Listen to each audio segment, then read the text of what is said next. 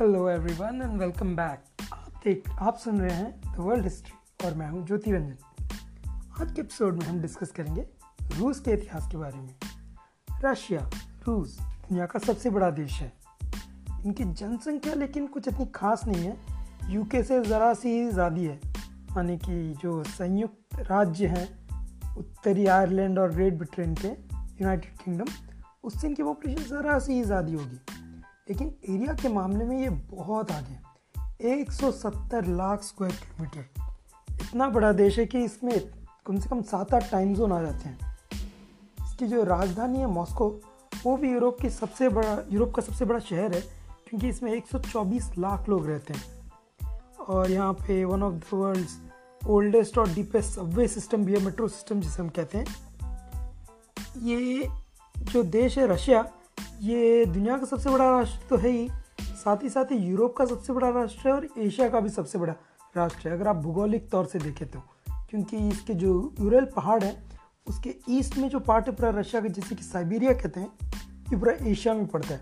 और जो वेस्ट है ऑफ़ उरल माउंटेन्स ये पूरा जो है यूरोप में है। लेकिन पॉलिटिकली जो रशिया है, ये आप कह सकते हैं पूरा एक यूरोपियन कंट्री है, लेकिन इसकी बाकी यूरोपियन कंट्री के साथ इतनी शायद बनती नहीं आप कह सकते हैं। यूनानी इतिहासकार जो हैं, जो ग्रीक हिस्टोरियंस हैं, वो रशिया की हिस्ट्री के पहले ओरिजिनल सोर्सेज हैं, क्योंकि जो रशिया के लोग हैं, वो स्लाव्स हैं।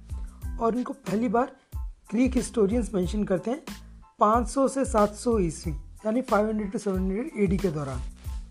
ये जो स्लाव लोग हैं, ये बहुत सारे मल्टीपल ट्राइब्स थे, जिनके लैंग्वेज और ये सब जो थी एक जैसे थी। ये एक ईस्टर्न यूरोपियन ट्राइब थी, जिसकी ओरिजिन बहुत ही डाइवर्सिफाइड भी थी। लेकिन इनकी लैंग्वेज जो थी, वो स्लाविक लैंग्वेज थी, जो कि इंडो यूरोपियन लैंग्वेज है 862 एडी के आते आते इनके जो ईस्टर्न स्लाव्स होते हैं, यानी कि रशियंस ये कंसोलिडेट करने लग जाते हैं अपनी किंगडम ये जो किंगडम थी पोलैंड यूक्रेन और मॉस्को ये जो एरिया है इसी के आसपास इर्द गिर्द था।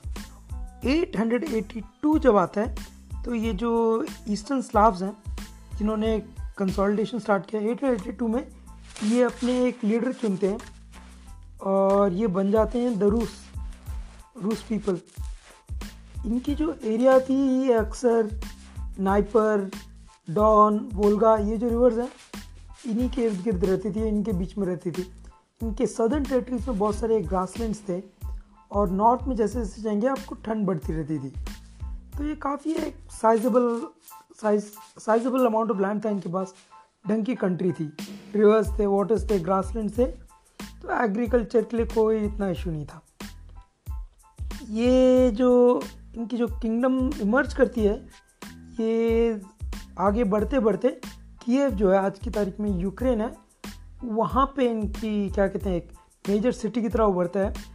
और जो रूस होते हैं, ये अपने को केवान रूस कहते हैं। और 988 एडी के आते आते इनके जो राजा होते हैं, केवान रूस के व्लादिमिर वन, ये क्रिश्चियनिटी अडॉप्ट कर लेते हैं।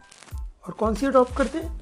ये अडॉप्ट करते हैं बाइजेंटाइन एम्पायर वाली ऑर्थोडॉक्स क्रिश्चियनिटी इसकी वजह से ये जो स्क्रिप्ट भी चुनते हैं, वो बाइजेंटाइन से इंस्पायर्ड है सिरिलिक स्क्रिप्ट 1054 एडी के आते आते यरोस्लाव द वाइज जो थे, ये इनके एक राजा थे इनकी मृत्यु हो जाती है। और जो पूरी, ये जो केवान रूस की जो किंगडम है, ये बहुत सारे स्मॉलर किंगडम्स में डिवाइड हो जाती है। बहुत सारे प्रिंसिपैलिटीज़ में डिवाइड हो जाती है। अलॉन्ग विथ देम इनके साइड में और भी बहुत सारे प्रिंसिपैलिटीज़ थे, इनके नेबरहुड में ईस्ट में, जो यहाँ पे कि टर्किक और मंगोलिक लोग रहते थे। इनकी अपनी स्टीप की लाइफस्टाइल थी, इनके अपने अपने ट्राइब्स थे। और अक्सर इन स्लाव्स जो थे ईस्टर्न स्लाव्स इनको इन ट्राइब्स के साथ लड़ना पड़ता था। इनको कजाक्स, बल्गार स्टार्टर्स अलग अलग टर्किक लोग, इन सब के साथ लड़ना पड़ता था। ये टार्टर्स क्या करते हैं? इन रशियंस को स्टेप बाय स्टेप हराने लगते हैं। और रशियन प्रिंसिपैलिटीज़ जो हैं, यहाँ तक किए भी इन टार्टर्स की गुलाम से बन जाते हैं। यही जो टार्टर्स हैं, ये जो मंगोलिक पीपल हैं इनको हम मंगोल्स कहते हैं, जो कि चंगेज़ खान के मंगोल्स हैं। तो फिर ये जैसे कहा कि मैंने ये टाटर्स और मंगोल ट्राइब्स जो थे, उनके अंडर में आ जाते हैं और ओवरऑल जो मंगोल एम्पायर होता है, उसका पार्ट बन जाता है रशिया, यानी जो केवान रूस था। ये मंगोल एम्पायर भी अपने टाइम के साथ फिर वीक होने लगता है और कई स्मॉलर प्रिंसिपैलिटीज़ में ब्रेक डाउन हो जाते हैं। लेकिन ये सारे प्रिंसिपैलिटीज़ में जो रूलर्स थे, वो मंगोल्स ही थे। या टर्किक पीपल थे। तो इन सब इंडिविजुअल किंगडम्स या प्रिंसिपैलिटीज़ को खानेट्स कहा जाता है। ये इनमें से बहुत सारे जो थे रशियन खानेट्स थे। मतलब कि जो रूलर और एलिट है, वो तो मंगोल या टाटर या टर्किक हैं, लेकिन सब्जेक्ट जो है मेजॉरिटी रशियंस और ईस्टर्न यूरोपियंस हैं। धीरे धीरे ये अपनी अपनी आज़ादी पाने की कोशिश करते हैं और कुछ प्रिंसिपैलिटीज़ इमर्ज करके आती हैं। जैसे एक है मस्कोवी जो कि मॉस्को के अराउंड में थी। और जो पोलैंड और लिथुएनिया थी, ये अपने आप को एक ज्वाइन कर देते हैं Commonwealth of Poland and Lithuania या फिर पॉलिश लिथुएनियन कॉमनवेल्थ भी कहते हैं इसे। इसके रूप में ये मर्ज करती है। और जो मॉस्को की डची होती है, ये ग्रैंड डची ऑफ़ मॉस्को भी बन के इमर्ज करती है 1264 एडी में। 1480 के आते आते ये पोलिश लिथुएनियन कॉमनवेल्थ जो है ये अपने नेबर्स को ऑब्जॉर्व करने लग जाती है, बड़ी हो जाती है, बहुत बड़ी पावर की तरह इमर्ज करती है। उस टाइम पे आप कह सकते हैं ये वर्ल्ड पावर या सुपर पावर जैसी थी। और इनकी ग्रैंड डिची ऑफ़ मॉस्को के साथ बिल्कुल नहीं बनती थी, अक्सर लड़ाइयाँ चलती रहती थी।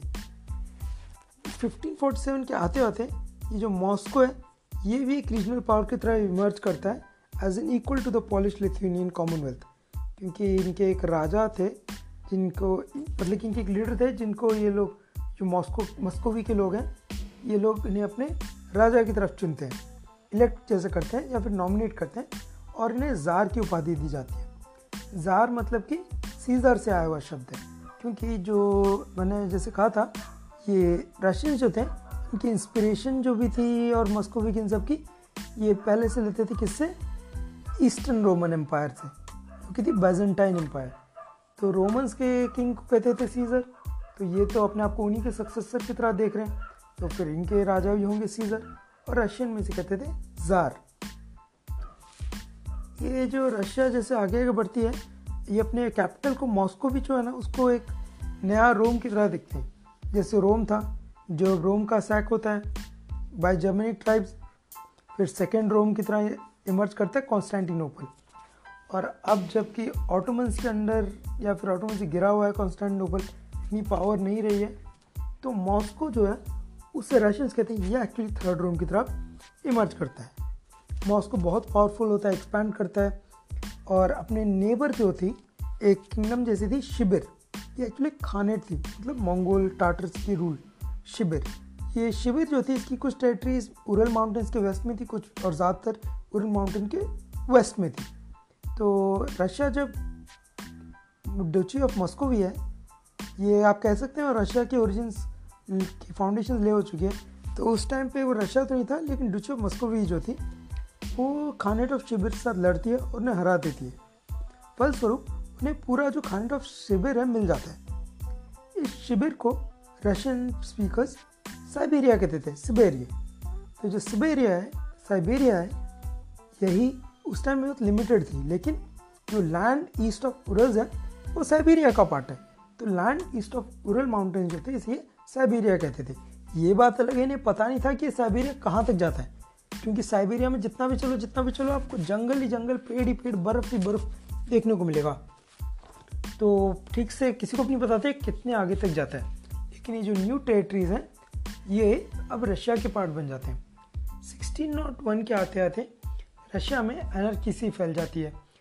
सक्सेशन के लिए डिफरेंट प्रिंसेस लड़ रहे होते हैं। और बहुत सारी लड़ाइयाँ चल रही होती है। पोलैंड भी साइड बाई साइड रशिया के साथ लड़ रहा होता है और रशिया की बहुत हालत ख़राब होती है। पोलैंड के साथ युद्धों के वजह से रशिया कम से कम अपनी वन थर्ड पॉपुलेशन खो देता है। पोलैंड से मेरा मतलब है Polish Lithuanian Commonwealth sixteen thirteen के आते आते रशियंस एक व्यक्ति को चुनते अपने नए जार की तरफ़, जो कि थे माइकल रोमनोव मिखाइल रोमनोव ये इनके आने से जो रोमनोव डायनेस्टी है, उसकी नींव पड़ती है।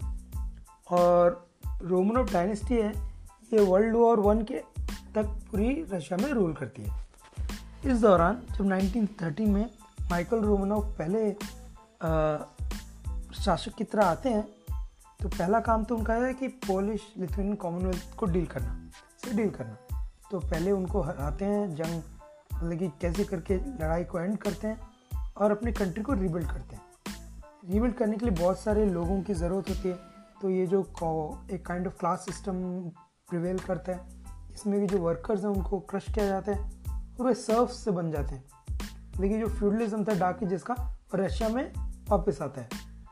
और रोमनों को पता था कि अपने कंट्री में कुछ रिच लोगों को आपको रखना पड़ेगा, ताकि वो आपके कंट्री में बिज़नेस ये सब चला सके, आपको पैसे दे सकें देश चलाने के लिए। तो ये क्या करते हैं? अपने कंट्री के रिच जो होते हैं, उन्हें प्रोटेक्ट करते हैं, उन्हें पावरफुल लोगों को प्रोटेक्ट करते हैं। ऐसे करते करते एक रशिया की एक अलग सी ओलिगार्किक स्टाइल की इकोनॉमी इमर्ज होती है और sixty seven sixteen sixty seven के आते आते रशिया बहुत पावरफुल हो जाता है। और वो अपने जो पोल्स थे, जिनकी उनसे पुरानी लड़ाई थी, उन्हें हरा देते हैं। वो साइड बाय साइड बाकी यूरोपियन लोगों को भी हराने लगते हैं। और इन युद्धों में अक्सर यूज़ क्या करते थे, ये कोसैक्स को। कोसैक्स एक पीपल थे, जो कि रशिया के जो सदर्न एरियाज़ हैं स्टीप प्लेन्स में, उनके यहाँ पे अपनी प्रिंसिपैलिटीज़ थी, क्योंकि क्या कहें, एक लूज अलायंस में थे with Austrians with Russians with Polish Lithuanian Commonwealth तो डिफरेंट डिफरेंट कोसैक के डिफरेंट डिफरेंट क्लान्स जो थे, वो डिफरेंट डिफरेंट कंट्रीज़ के साथ फ्री यूनियन में जैसे थे। जो रशियंस के साथ जुड़े हुए थे। रशियंस उनका बहुत यूज़ करते लड़ाई में। क्योंकि कोसैक्स बहुत ही वॉर लाइक पीपल थे और they are happy to get paid and fight और वॉर बूटी भी मिलती थी उन्हें। तो कोसैक्स तो थे इस काइंड मतलब कि एक मार्शल काइंड ऑफ़ पीपल थे। तो रशियंस उन्हें पूरी छूट देते हैं।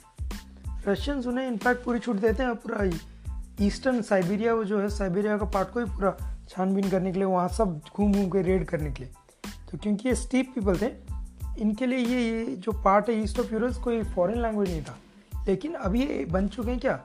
रशियन जार के एजेंट्स तो ये जो पूरा एरिया कैप जहाँ पे छापा मारते हैं रेड करते हैं साइबेरिया का, ये सब रशिया के अधीन हो जाते हैं इसलिए रशिया के पार्ट बन जाते हैं।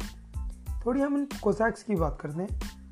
माना जाता है कि जो अर्लीस्ट कोसैक्स थे, वो एट सेंचुरी एडी के आसपास उनके एंसिस्टर्स इमर्ज कर गए थे। और twelfth to fourteen century AD के आते आते ये कोसैक सिस्टम या फिर एक कोसैक कोसैक कल्चर डेवलप हो गया था।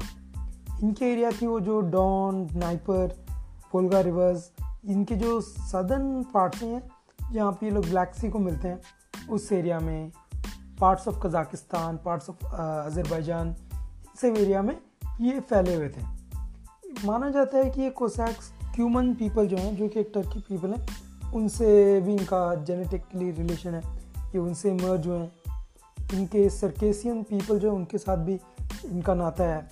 टर्किक पीपल इन सबसे इनके कुछ ना कुछ मिलता जुलता है। जो कजाक पीपल हैं, उनसे भी इनके जेनेटिक के लिए रिलेटेड है। उन, कुछ ना कुछ रिलेशन रहा इसलिए इनके जो कोसाक भी कहा जाते हैं, वो एक्चुअली कजाक कोसाक मिलते जुलते शब्द हैं। जो अजरबैजान एरिया जहाँ पे खजार रहते थे, वो भी बहुत सारे कोजाक से उनका रिलेशन रहता है। कोजैक आप कह सकते हैं कि एक काइंड ऑफ़ मिक्सचर है अमेलगेशन है इन सभी लोगों के। रशिया में भी बहुत सारे लोग थे जो कि अपने सर्वडम इन सबसे दूर होकर भाग के निकलना चाहते थे और वो इन सदर्न एरियाज़ में आके रहने लगते थे क्योंकि कोजैक्स का एरिया था। तो ये भी कोजैक्स में मिल जाते हैं। विद टाइम देखा जाता है कि कोजैक्स की जो लीडरशिप होती है, वे थोड़े स्लाविक से नज़र आते हैं। By due to inter marriage या फिर अब्जॉर्प्शन ऑफ़ स्लाविक पॉपुलेशन तो देखा गया है कि ये कोजैक से काइंड ऑफ़ स्लाविक पीपल बन जाते हैं। स्लाविक सेंट्रल एशियन एनेटोलियन एक काइंड ऑफ़ मिक्स पीपल से बट इनकी एक यूनिफॉर्म कल्चर थी, एक लैंग्वेज सिस्टम थी, ऐसा था। सिक्सटीन सेंचुरी के आते आते पॉलिश लिथुनियन कॉमनवेल्थ हैब्सबर्ग इन सबको रिक्रूट करते रजिस्टर करते हैं अपनी सेनाओं में लड़ने के लिए। रशियंस के लिए भी ये बेस्ट क्रैक ट्रूप्स थे। इनफैक्ट जब नेपोलियन रशिया की चढ़ाई करते हैं रेड करते हैं, तब कोसैक्स की वो बहुत तारीफ़ करते हैं कि कितने सही लड़ाके हैं। और ये कोसैक्स अपने ज़ार के बहुत लॉयल थे। तो throughout the post sixteen hundred period जब भी इंटरनल डिसऑर्डर हुआ है, या फिर रशिया के ज़ार को अपने ही लोगों पे शक हुआ है और उनको कुछ लॉयल ट्रूप्स चाहिए जो कि क्रैक डाउन कर सके अपने इंटरनल डिसऑर्डर या डिस्कॉर्ड या डिसेंट के अगेंस्ट तो अक्सर कोसैक्स को यूज़ किया करते थे रेवोल्यूशंस को क्रश करने के लिए। और इन सब के एक्सचेंज में कोसैक्स के लिए लाइफ टैक्स फ्री कर दी गई थी। ट्वेंटी सेंचुरी के आते थे, पूरे जो कोसैक्स की पॉपुलेशन थी, कम से कम फोर पॉइंट फाइव मिलियन यानी फोर्टी फाइव लैक्स के आसपास बढ़ जाती है। बट लेक इनके जो इस कल्चर या इतनी ग्रुप है इसे रशियन आर्मी इतनी वॉर के लिए फिट नहीं समझती है मॉडर्न वॉरफेयर के लिए खासकर। उनका मानना था कि कोसाक्स के जो स्टाइल है लड़ने का, के जो तौर तरीके हैं, ये middle ages sixteen seventeen century उस टाइम के लिए फिट थी। लेकिन आजकल की जो मॉडर्न वॉरफेयर है, उसके लिए कोसैक स्टाइल ठीक नहीं है। लेकिन कोसैक्स बहुत भारी नंबर में थे फौज में। ये कई जगह पे पुलिसिंग का रोल करते थे स्काउट्स मैसेंजर्स रेंजर्स ये सब बहुत सारे अलग अलग रोल्स को प्ले करते थे। तो मैं वापस आता हूँ अभी 1667 जिसमें कि रोमनोव्स के अंडर कोसैक्स को यूज़ किया गया था और कैसे उन्होंने पोल्स को हराया था और बाकी यूरोपियन लोगों को हराया था। तो 1667 में ही ये जो रशियंस होते हैं using Cossacks also to great extent जो सदर्न बाल्कन एरिया है पोलैंड के साउथ का एरिया उन सब एरिया में एक्सपैंड करते हैं। और ये एक जो टेरिटरी है, जहाँ पे इनकी ओरिजिन थी, जो कीव का एरिया है, वो था इसी एरिया में। और इस एरिया को रशियंस अपनी लैंग्वेज में कहते थे उक्रानिया यानी कि फ्रंटियर एरियाज़ जैसे कि चाइना में शिंजांग जो कहते हैं शिंजांग का मतलब होता है new areas new land new territory ऐसी उक्रानिया फ्रंटियर टेरिटरीज 1689 के आते आते ये जो कोसैक्स थे, इनका भी जैसे मैं कह रहा था, दबदबा बढ़े जा रहा था। सिक्सटीन एट नाइन में एक इम्पोर्टेंट चीज़ होती है। रशिया के एक नए जार आते हैं पीटर द ग्रेट ये पूरे विजनरी थे, ये आर्मी को मॉडर्नाइज करते हैं। रशिया की पहली बार नेवी बड़ा बनाते हैं। ये लड़ाई जो करते हैं, उससे जो टेरिटरीज भी गेन करते हैं। 1712 के आते आते ये ग्रेट नॉर्दर्न वॉर लड़ते हैं, जिसकी बदौलत ये स्वीडिश एम्पायर से कुछ टेरिटरीज हथियार लेते हैं। और रशिया को जो बॉल्टिक सी है, उस एरिया में एक लैंड मिल जाता है अलॉन्ग द कोस्ट जहाँ पे कि वो एक अपनी नेवी की बिल्ड करने की सोचते हैं और पहला एक पोर्ट से बनाते हैं रशियन नेवी के लिए। और आज हम इस शहर को सेंट पीटर्सबर्ग कहते हैं, क्योंकि पीटर का शहर पीटर ने इसकी नींव रखी थी। तो जो पीटर थे, ये मैंने आपको एक थोड़ी गलत बात कह दी। तो पीटर ने तो नींव रखी थी, लेकिन वो जो सेंट पीटर है, वो थोड़ी अजरज वाली कहानी है। किसी अगले एपिसोड में शायद इसके बारे में आपको डिटेल में बताऊँगा। तो जो पीटर्सबर्ग करके शहर आता है, उससे इनकी नेवी बढ़ती है और पीटर बहुत ही एनलाइटिंग रूलर थे। वो रशिया को वेस्टर्नाइज करना चाहते थे और अक्सर यूरोप में ट्रैवल किया करते थे और देखते थे कौन से अच्छे आइडियाज़ हैं जो कि रशिया में इम्प्लीमेंट किया जा सके। वो चाहते थे कि रशियंस यूरोपियंस की तरह पहने यूरोपियंस की तरह खाएँ यूरोपियंस की तरह जाके ऑर्केस्ट्रा देखें यूरोपियंस की तरह जाके म्यूज़िक सुने, ऐसे बड़े बड़े थिएटर में जाके ओपेरा सुने तो उनका इन सब चीज़ों के प्रति बहुत ध्यान था। और वो अपने कंट्री को एक ग्रेट कंट्री बनाने की पूरी कोशिश करना चाहते थे। वो नहीं चाहते थे कि यूरोपियंस बाकी यूरोपियंस रशियंस को सैवेजेस या फिर लेसर ह्यूमंस की तरह या कल्चरली इंफीरियर किसी भी तौर पे देखें। पीटर द ग्रेट जैसे मैंने कहा नॉर्दर्न वॉर उन्होंने लड़ा था 1712 में 1754 के आते आते वो सेवन ईयर वॉर जो थी यूरोप में भी थी, उसमें भी हिस्सा ले लेते हैं। और पीटर द ग्रेट के आने के बाद आप कह सकते हैं रशिया एक्चुअली यूरोपियन कंट्री बनता है in the cultural and political sense 1762 के आते आते एक और बहुत बड़ी विजनरी लीडर मिलती है रशिया को कैथरीन द ग्रेट तो कैथरीन द ग्रेट एक्चुअली थी एक जर्मन जर्मनी से थी जर्मन थी, जो कि एक ज़ार से शादी कर लेती है, उनके हस्बैंड के मरने के बाद रशिया की रूलर बन जाती है। इसी दौरान, पहली बार ये जो रशिया होता है, ये क्राइमिया को रशिया का पार्ट बना लेता है और रशिया एक्सपैंड सा कर जाता है।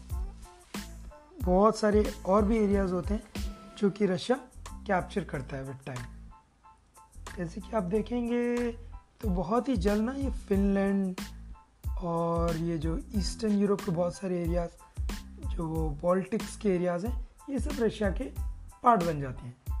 1772 से 1795 में पोलिश लिथुएनियन कॉमनवेल्थ जो होता है, वो टूट सी जाती है। उनकी पार्लियामेंट में बहुत सारे इश्यूज़ होते हैं और ये लड़खड़ाई हुई, आखिरी टांग पे जो होते हैं ना, एक फेल्ड स्टेट खड़ी होती है। तो ऑस्ट्रिया प्रशिया और रशिया जो होते हैं, उसके नेबर्स ये सब उस पर अटैक कर देते हैं और पोलिश लिथुएनियन कॉमनवेल्थ का त्रिभाजन कर देते हैं। अगले सात साल तक पोलैंड नाम का कोई देश रहता ही नहीं है। 1798 में फिर जाके नेपोलियनिक वॉर्स आ जाते हैं। ये मेन रीज़न इसका ये था कि जो फ्रेंच रिवोल्यूशन जब हुई थी तो फ्रांस में मोनर्की का पतन हो गया था मोनर्की को हटा दिया गया था। तो French rule French France French people जो थे, वो डेमोक्रेसी और ऐसे जो आइडियाज़ थे लाइट आइडियाज़ उसके तहत अपने देश को चलाना चाहते थे। ये बाकी यूरोपियन कंट्रीज़ को पसंद नहीं आया, जहाँ पे कि राजशाहियाँ थी मोनोकीज थी। तो ये सब फ्रांस पे अटैक कर देते हैं। रशिया ने भी इन कोलिशंस को ज्वाइन किया था और बार बार फ्रांस पे अटैक किया था। तो जब नेपोलियनिक वॉर स्टार्ट होते हैं सेवनटीन में तो नेपोलियन ये सारे कंट्रीज़ को एक एक करके अपने देश में मिलाता रहता है मतलब कैप्चर करता है और वहाँ पे फ्रांस के जो इनलाइटेंड आइडियाज़ को इंट्रोड्यूस करता है। वो बात अलग है, इन सब कंट्रीज़ में डेमोक्रेसी नहीं आती। इन सब कंट्रीज़ में फ्रांस की लॉयल्टी या फिर कोई नेपोलियन के रिश्तेदारों को कई जगह राजा बना दिया जाता है। या ऐसे रूलर्स को लाया जाता है जो फ्रांस के प्रति लॉयल रहें। 1812 के आते आते नेपोलियन पूरे रशिया में पूरा मार्च कर रहा है मॉस्को की तरफ़। मॉस्को को अबैंडन कर दिया गया है। लेकिन रशियंस बहुत चालाक थे, उन्होंने अपने जो खेत खलियान थे पूरे वेस्टर्न पार्ट ऑफ़ रशिया जो है यूरोपियन पार्ट वहाँ पर इन सबको पूरा जला दिया था। अपने वेल्स में पॉइजन डाल दिया था। और जहाँ भी मौका मिले, अगर कहीं पे कुछ छोटी टुकड़ियाँ फ्रेंच सोल्जर्स की एंड नेपोलियन की आर्मी की जाके वहाँ पे हिट एंड रन करते थे अटैक कर दिया करते थे। उन्हें मार दिया करते थे। रशियन ने एक स्कॉच डेथ पॉलिसी पूरी अपना ली। मॉस्को में नेपोलियन आए तो लेकिन मॉस्को में कोई था नहीं रूल करने के लिए। तो नेपोलियन एक काइंड हताश से हो जाते हैं, अरे, एक तो इतना बड़ा कंट्री है, भागते रहो भागते रहो, ये लोग रशियंस गायब से हो जाते हैं, कहीं पर डिसअपियर हो जाते हैं इतनी बड़ी कंट्री में। फिर विंटर आता है, और जो फ्रेंच आर्मी थी, इनकी पुअर लॉजिस्टिकल प्रिपरेशन सबके सामने आ जाती है। सप्लाई लाइन्स चौक हो जाते हैं। टाइम पे सोल्जर्स को खाना नहीं मिल रहा। तो इतने दबाव, इतने परेशान होके और रशियन वेदर और स्कॉच पॉलिसी जो थी रशियन आर्मी की, इन सबसे हताश होके नेपोलियन वापस निकलते हैं। क्योंकि जब ये रिट्रीट कर रहे होते विंटर में, इनके सोल्जर्स ठंड और भूख में मरने लग जाते हैं एक एक करके। और इन कमज़ोर सोल्जर्स को रशियन चुन चुन के मारते हैं। कहीं पे कोई सोल्जर गिरा है, जाके उसे मार लो। और मारने के बाद इन सोल्जर, जो फ्रेंच सोल्जर थे ये पूरे अच्छे कपड़े, अच्छे बूट, अच्छे हथियार लेके आए थे। रशियंस इतने, क्या कहें, इतने सोफिस्टिकेटेड नहीं थे। ये बहुत सिंपल कपड़े पहन रहे थे बस विंटर से बचने के लिए जैसे। और ये लोग ये सोल्जर्स के बूट्स वूट्स ये सब पहन के फिर फ्रेंच और सोल्जर्स के इक्विपमेंट लेके फिर फ्रेंच सोल्जर्स पे अटैक किया करते थे। ये हिट एंड किल पॉलिसी चलती है। और एंड में पूरी जो नेपोलियन ने जितनी जगह पाई थी एक एक करके वो खोते रहते हैं। फाइनली जब वो रशिया के टेरिटरी से वो डिपार्ट करते हैं तो बाकी कंट्री होते हैं, वो भी अपनी इंडिपेंडेंस डिक्लेयर करते रहते हैं। 1853 में ये क्या कहते हैं रशिया जो एक्सपैंड कर रहा था, मैं कह रहा था करते करते वो टकराव में आ जाते हैं ऑटोमन एम्पायर के साथ। और इस टकराव के दौरान क्या देखा जाता है? कि फ्रांस और यूके ऑटोमन एम्पायर को सपोर्ट करते हैं रशिया के अगेंस्ट। और रशिया को ये बहुत बुरा लगता है काइंड ऑफ़ दुश्मनी की नींव सी पड़ जाती है वहाँ से कि ये जो वेस्टर्न यूरोपियन कंट्रीज़ हैं, ये रशिया के दोस्त नहीं, दुश्मन हैं। 1861 के आते आते रशिया सर्वडन को अबॉलिश कर देता है, जिसे कि मैंसिपेशन भी कहते हैं। और रशिया एक बहुत ही आधुनिक देश की तरफ़ लग रहा है कि शायद बढ़ने जा रहा है, क्योंकि वो जैसे लिबरल आइडियाज़ जैसे सबडे एमेंसिपेट करना और गवर्नमेंट को ज़्यादा अकाउंटेबल शायद बनाने की कोशिश चल रही है, ऐसा चल लग रहा था। लेकिन हमें समझना चाहिए एट एटीन हंड्रेड से एटीन सिक्सटी तक जो रशिया एक्सपैंड किया था एशिया में चाइना का जो नॉर्थ ईस्टर्न पार्ट है, जहाँ पे क्या ब्लॉडी वॉस्टॉक है, वो सब एरिया रशिया ने ले लिया था इस टाइम पे। ऑटोमन एम्पायर के पार्ट्स लिए थे, जो तर्किस्तान एरिया है, उससे कजाकिस्तान के पार्ट्स लिए थे। फिनलैंड पूरा कैप्चर किया था ईस्टर्न यूरोप ले लिया था। नॉर्थ अमेरिका चले गए थे, वहाँ पे अलास्का ले लिया था। तो रशिया काइंड ऑफ़ एक पावरफुल कंट्री की तरह इमर्ज कर रहा था। क्योंकि हमें समझना चाहिए नेपोलियनिक वॉर तो इतनी कुछ सक्सेसफुल थे नहीं रशिया के अगेंस्ट तो रशिया पावरफुल तो बन रहा था, लेकिन कोई इतना रिच कंट्री नहीं बन रहा था। लेकिन जैसे कि पीटर के दौरान पे पीटर द ग्रेट के टाइम पे जैसे रशिया एक पीपल्स मॉडर्निटी मतलब कि इकोनॉमिकली एडवांस हो रहा था, वैसे नहीं हो रहा। रशिया खाली पावरफुल होते जा रहा है। तो ये टाइम भी था ऐसा कि जहाँ यूरोप में सब पावरफुल बनने की कोशिश कर रहे थे। जैसे जर्मनी जो होती है वो बिस्मार्क के अंडर और काइजर विलियम टू के अंडर यूनिफाई हो रही थी। इटली भी यहाँ पे यूनिफाई हो रही थी। तो पता चल जाता है कि kind of consolidation of power चल रहा है इस टाइम यूरोप में। 1894 के आते आते निकोलस टू रशिया के जार बनते इनफैक्ट ये रशिया के आखिरी जार होंगे, आखिरी एम्पर होंगे। रशिया में इतनी फ़ूड शॉर्टेजेस फैमिन ये सब होती है। कि लोग पूरे परेशान होते और अक्सर यहाँ पे रेबेलियंस रेबल और रेवोल्यूशंस होते रहते थे छोटे मोटे। रशिया, यूरोप से काफ़ी पीछे था। हालाँकि ये पॉलिटिकली और जियोग्राफिक साइज़ वाइज बहुत बड़ा था और पावरफुल था, लेकिन यूरोप से ये पिछड़ा ही था। 1914 के आते आते world war two world war one I am sorry world war one पूरा अपने पीक की तरफ़ बढ़ने वाला है। मतलब कि इतिहास वर्ल्ड वॉर टू की तरफ़ बढ़ रहा है। कैसे? ये जो बॉल्कन एरिया था, यहाँ पे एक kind of rise of nationalism हुआ था क्योंकि इनके बहुत सारे एरिया से ऑटोमन्स को खदेड़ा गया था। तो बहुत सारे नई कंट्रीज़ इमर्ज भी किए थे। और बाकी यूरोप में जैसे कंसोलिडेशन ऑफ़ नेशंस हुआ था, जैसे मैंने कहा जर्मनी एंड इटली में, यहाँ पे भी बहुत सारे कंट्रीज़ थे जो कि एम्पायर्स के अंडर थे, जैसे ऑस्ट्रो हंगेरियन ये सब। इनके हैब्सबर्ग एम्पायर थे। इनके भी वैसल्स थे जो कि फ्री से होना चाहते थे। सर्बिया जो कि कंट्री था, रशिया का अलाई था स्लाविक कंट्री था, यहाँ पे बहुत सारे ऑर्गेनाइजेशन जो कि एक ग्रेटर स्लाविक नेशन की डिमांड कर रहे थे योगोस्लाविया और ये चाहते थे कि एक बड़ा ऐसा कंट्री इनका हो, जो कि हैब्सबर्ग एम्पायर के चंगुल से आज़ाद हो, और इनका एक बड़ा कंट्री हो, जिसका समुंदर भी हो, बड़ी सेना हो ऐसे नेशनलिस्टिक आइडियाज़ थे। तो गैब्रिलियो प्रिंसिप जो होते हैं, वो जाके ऑस्ट्रो हंगेरी के आग ड्यूक जब विज़िट कर रहे होते हैं सर्बिया उनको असैसिनेट कर देते हैं। इससे वर्ल्ड वॉर वन छिड़ जाती है। अलाई सर्बिया की मदद करने आ जाता है रशिया और रशियन यहाँ पे फंस जाते हैं, क्योंकि उनके तो घर में ही सैकड़ों पॉलिटिकल इश्यूज़ थे।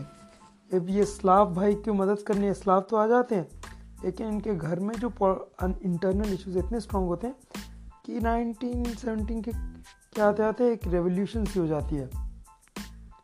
और रशिया जो होता है, उसकी सरकार गिर जाती है।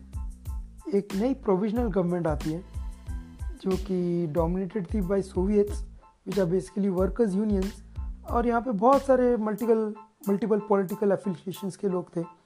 और ये इनकी जो नई गवर्नमेंट आती है, ये वर्ल्ड वॉर वन से अपना हाथ खींच देती है। जर्मन्स के साथ एक काइंड ऑफ़ डील से बना लेती है। और बहुत सारी रशियन टेरिटरीज होती है, वो जर्मनी के पास चली जाती है। लेकिन ये लोग एक अलग सा रशिया बनाने की कोशिश करते हैं, जो कि वर्ल्ड वॉर वन से अलग है और सोशल डेवलपमेंट जिसका ध्यान ज़्यादा होना चाहिए।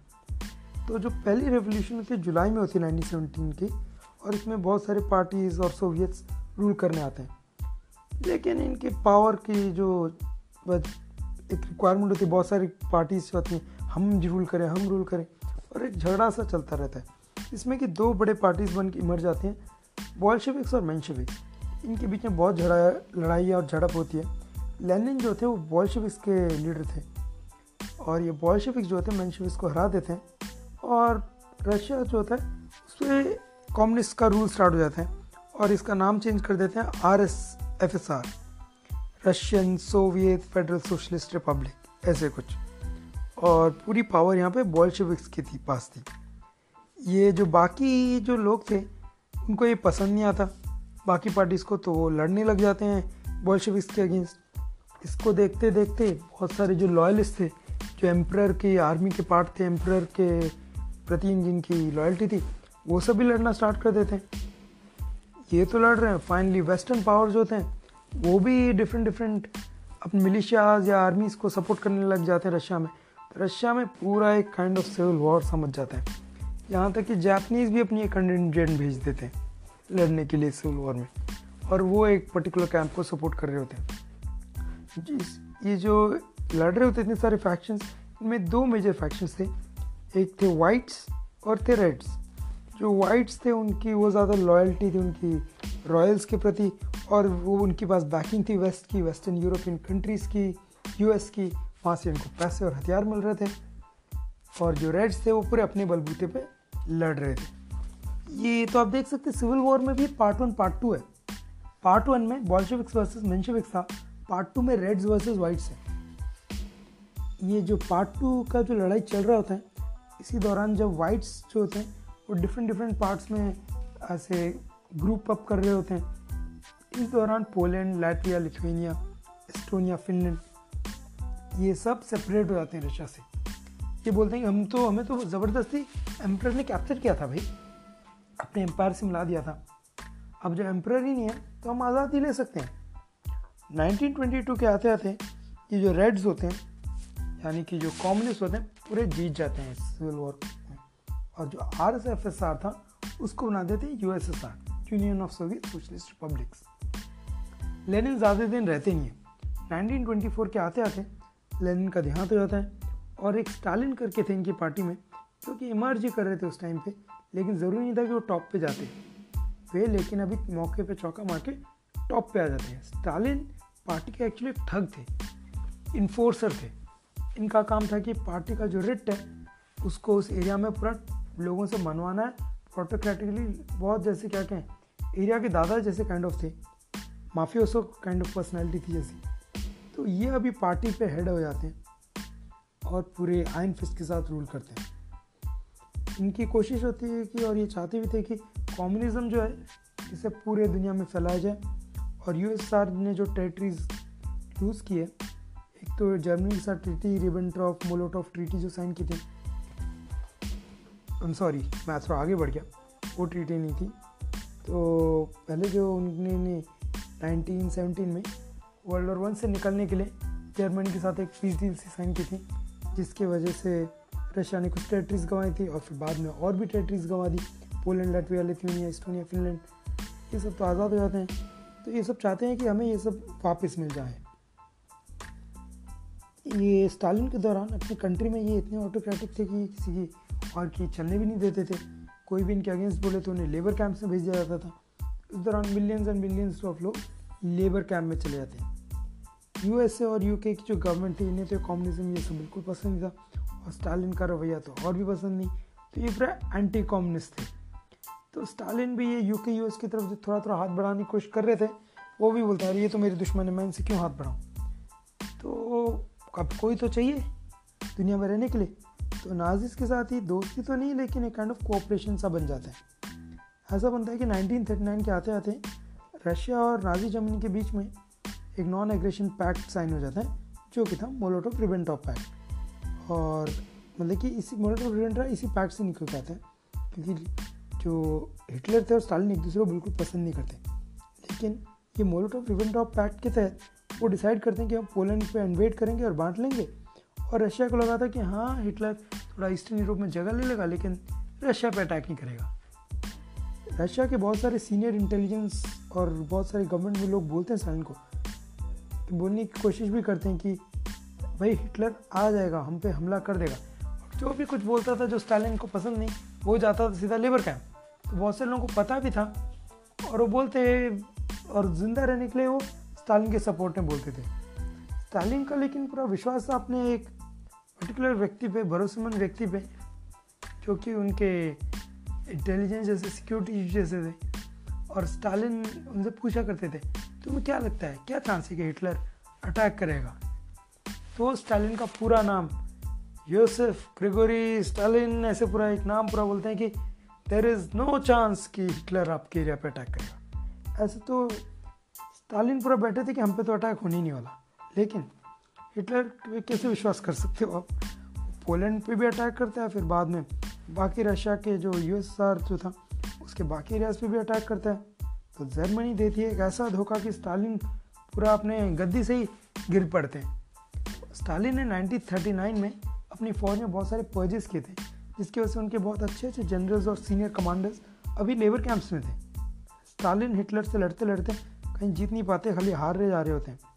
स्टालिन ग्राड जो होता है, उसमें काइंड ऑफ़ सीज सा मच जाता है, एक डिवाइडेड सिटी सा, और उसमें पिच्ड बैटल्स चल रही होती है स्ट्रीट बाई स्ट्रीट जर्मनी के जो सोल्जर्स थे वो यहाँ तक लड़ लड़ के मॉस्को के दो माइल दूर तक बाहर आके खड़े हो जाते हैं, यानी बीस चौबीस किलोमीटर दूर। तो रश यूएसएसआर का काइंड ऑफ़ मनोबल ही टूट जाता है। स्टालिन अपनी ट्रेन में बैठ के निकल रहे होते हैं, सब फैक्ट्री सबको ट्रेन में बस्ता बंद करके, ताकि ईस्ट में जो उनके खाली एरियाज़ हैं साइबेरिया में, वहाँ पे जाके बैठाया जा सके और अपने कंट्री को रिबिल्ड किया जा सके और बाद में जाके शायद वो अपने वेस्टर्न रशिया जो यूरोपियन रशिया उसको रिकैप्चर कर पाएँ। लेकिन वो ट्रेन में बैठे होते हैं कि डिसाइड करते हैं कि नहीं, हम मॉस्को में रहेंगे और लड़ते रहेंगे। क्योंकि उन्हें याद आता है कि मॉस्को लास्ट टाइम खाली किया गया था? फ्रांस के अटैक के दौरान नेपोलियन के अटैक के दौरान। लेकिन इस टाइम वो खाली नहीं करते लड़ते रहते हैं। स्टालिन अपने जो लेबर कैंप्स थे, वहाँ से भी अपने बहुत सारे पुराने जनरल्स और सीनियर कमांडर्स जिनको उन्होंने डाल रखा था, बहुत को रिकॉल करते हैं। लेकिन पता चलता आधे ज़्यादा तो मर चुके होते हैं। लेबर कैंप्स के condition lack of food disease famines की वजह से। पर जो बच के जो आते हैं, वो बहुत अच्छे, सही जनरल थे और वो यू की आर्मी को रीबिल्ड करते हैं और यू फिर से लड़ता है लड़ता है और उनका जो होम टेरेन में वो जर्मनी को पुश बैक करते हैं। ये बहुत ही, क्या कहते हैं अचंबा करने वाला जैसा है क्योंकि महज तीन चार साल में यू की आर्मी जो कि पूरी क्रम्बल सी हो चुकी थी, उसे रीबिल्ड कर दिया जाता है। इसे तो रशिया क्या आते हैं? सोवियत यूनियन अपनी रीविगड़ के साथ वापस लड़ती है और नाजिस को हराते हैं बहुत सारे बैटल्स में। हराते हराते ये जो रेड आर्मी है, ये पूरी बर्लिन की तरफ़ पहुँच जाती है। और हिटलर का जो बंकर था जहाँ पर हिटलर छुपे हुए थे, उसके कुछ ही बाहर ही थे। जब हिटलर सुसाइड कर देते हैं, लेकिन बंकर से कुछ किलोमीटर्स दूर ही थे। और या फिर कुछ लोग तो कहते हैं ये तीन सौ सौ मीटर दूर थे और पिच बैटल्स चल रही होती है। तो हिटलर सुसाइड कर देते हैं और इससे ये सोवियत इनको लगता है कि हाँ हमने नाजीज को फाइनली हरा दिया। और रशिया, जो यू एस आर है, ये ये सब जो टेरिटरी है फ्रॉम बर्लिन टू मॉस्को के बीच का जितना भी एरिया है इसमें तो बहुत सारा तो रशिया के, क्या कहते हैं, पुश्तैनी ज़मीन आप कह सकते हैं। और एक तो रशिया प्रॉपर का भी जो एरिया है, वो तो रशिया ले लेता है, लेकिन रशिया लाटविया लिथुनिया इस्टोनिया इन सबको भी यू एस आर में वापस मिला देता है। कहता है, ये तो हमारे ही थे, छूट गए थे। वापस इंक्लूड कर देते हैं। तो इन सबको इंक्लूड कर दिया जाता है। पोलैंड और बहुत सारे जो ईस्टर्न यूरोपियन कंट्रीज़ हैं, इन्हें पपेट स्टेट्स की तरह डेवलप कर दिया जाता है। लेकिन ये सब कंट्रीज़ तो ईस्टर्न यूरोप तो पूरा हो ही जाता है, और पर इसमें हर स्टेट पपेट नहीं बनता। जैसे यूगोस्लाविया। यूगोस्लाविया के जो लीडर थे, मार्शल टीटो, इनकी स्टालिन से बिल्कुल बनती नहीं थी। स्टालिन इनफैक्ट बहुत बार इनको असैसिनेट करने की तैयारी भी करते हैं। असैसिनेशन अटैम्प्ट के लिए असैसिन भेजते हैं, अपने सीक्रेट कोर्ट पर्सनल भेजते हैं। लेकिन टीटो के जो बॉडी गार्ड उनकी सिक्योरिटी सिस्टम थी, हर बार इनको पकड़ लेती है। टीटो भी एक बार बोलते हैं, बोलते यार यार, भेजना बंद करो यार। बहुत बोरिंग लग रहा है। हर बार भेज देते हो, हर बार हमें पकड़ना पड़ता है ढूंढ ढूंढ के। क्योंकि कई बार तो ये असैसिन भी रास्ता भटक जाते 1949 के आते आते यूएसआर जिसको कि वर्ल्ड वॉर के बाद तीन चार साल मिल चुका है कंसोलिडेट करने के लिए ये बिल्डअप करती है बिल्डअप करती है अपनी सिस्टम्स को सोसाइटीज़ को और जो ईस्टर्न यूरोप थे, यहाँ पे यहाँ से लोग बहुत सारा सामान चोरी भी कर लेते हैं, आप कह सकते हैं। इंडस्ट्रीज़ निकाल के रशिया में लगाते हैं वही सेम चीज़। 1949 में रशिया न्यूक्लियर बॉम्ब को एक्सप्लोर करता है और दुनिया का सेकेंड एटमी पावर की तरह इमर्ज करता है। तो अब यहाँ से शुरू हो जाती है U S S R U S rivalry ये rivalry space technology politics military हर फ़ील्ड में आती है, लेकिन कभी जंग नहीं होती। इसलिए इस राइवलरी के दौरान को हम किसी वॉर को नहीं कहते, लेकिन इसे हम कोल्ड वॉर कहते हैं। कोल्ड वॉर और बाकी की सोवियत हिस्ट्री के लिए इंतज़ार कीजिए अगले एपिसोड का।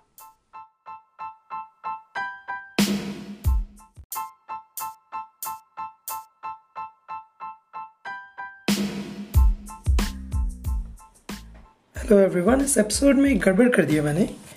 जो रशिया की पॉपुलेशन है वो यूके की पॉपुलेशन के डबल से थोड़ा सा ज़्यादा है। रशिया की पॉपुलेशन 142 मिलियन है और ये बांग्लादेश से कम है और जापान से ज़्यादा है। तो इस एपिसोड की स्टार्टिंग में मैंने एरनेसली कह दिया था कि रशिया की पॉपुलेशन यूके की पॉपुलेशन जितनी ही है। यूके की पॉपुलेशन 65 मिलियन है और रशिया की पॉपुलेशन 142 मिलियन है। सो आई स्टैंड करेक्टेड